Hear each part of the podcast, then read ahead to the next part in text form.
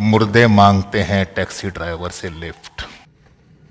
डरावनी फ़िल्में और किस्से आपने अब तक फ़िल्मों और किताबों में ही देखा और सुना होगा। यहाँ का किस्सा पढ़कर आपके रोंगटे खड़े हो जाएँगे। यहाँ के भूत सड़कों पर खुलेआम घूमते हैं और टैक्सी ड्राइवरों से लिफ्ट मांगते हैं।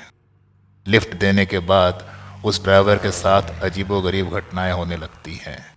फिर उसे एहसास होता है कि उसने टैक्सी में एक भूत को बैठा रखा था। चलिए जानते हैं कि ऐसे किस्से कहाँ होते हैं। 2011 जापान में आए एक सुनामी में हज़ारों लोगों की मौत हो गई थी। कुछ लोग अभी तक लापता ही हैं। उनके बारे में कोई जानकारी नहीं मिली। ये मरे हुए लोग आज भी जापान में एक जगह टोहोकू पर लोगों को दिख जाते हैं।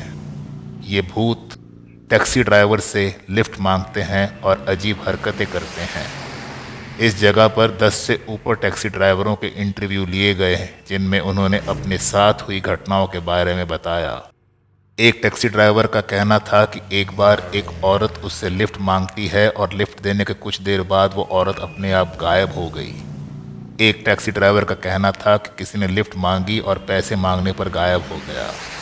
ऐसी ऐसी कई घटनाएँ वहाँ हर रोज़ की हो गई हैं।